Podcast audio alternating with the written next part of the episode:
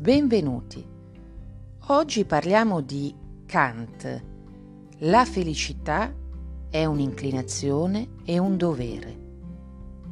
Per i greci il concetto di felicità era espresso dal termine eudaimonia, composto da eu, che significa bene, e daimon, la divinità. Per i greci quindi la felicità era un piacere che dipendeva dalla benevolenza del daimon, dallo spirito buono che permette all'anima di prosperare e di essere lieta. Il divino che è in lei le permette di realizzarsi positivamente su questa terra.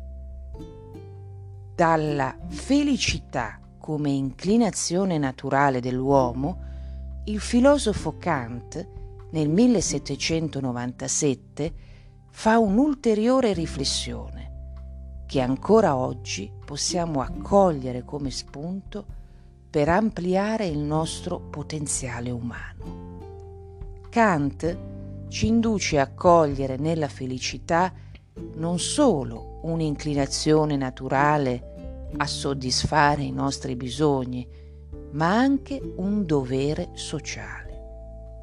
Se vogliamo contribuire a fare del bene a noi stessi e agli altri, non è sufficiente, dice Kant, che ci muova una simpatia naturale o un istinto generico di benevolenza.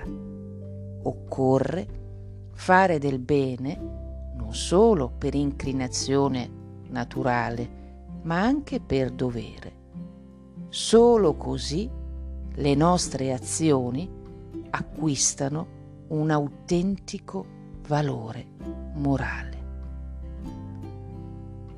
Ed è proprio nella sua opera La fondazione della metafisica dei costumi che ora vi leggo un passo. Essere benefico quando si può è dovere. Ma vi sono anime così propense alla simpatia che anche senza alcun motivo di vanità o di interesse provano un'intima soddisfazione nel diffondere gioia intorno a sé e possono trarre gioia dall'altrui contentezza se opera loro. Io ritengo che in tal caso l'azione, per quanto conforme al dovere lodevole, non abbia un autentico valore morale, ma fa tutt'uno con le altre naturali inclinazioni.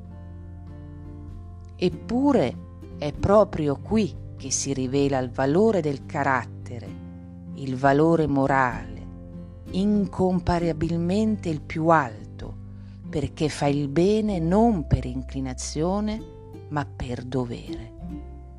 Assicurarsi la felicità è un dovere perché l'insoddisfazione del proprio stato, fra mille affanni e bisogni inappagati, potrebbe mutarsi facilmente in una grande tentazione di venir meno ai propri doveri. Anche senza tener conto del dovere, tutti gli uomini hanno già in se stessi la più forte e radicata inclinazione alla felicità perché proprio in questa idea confluiscono tutte le inclinazioni.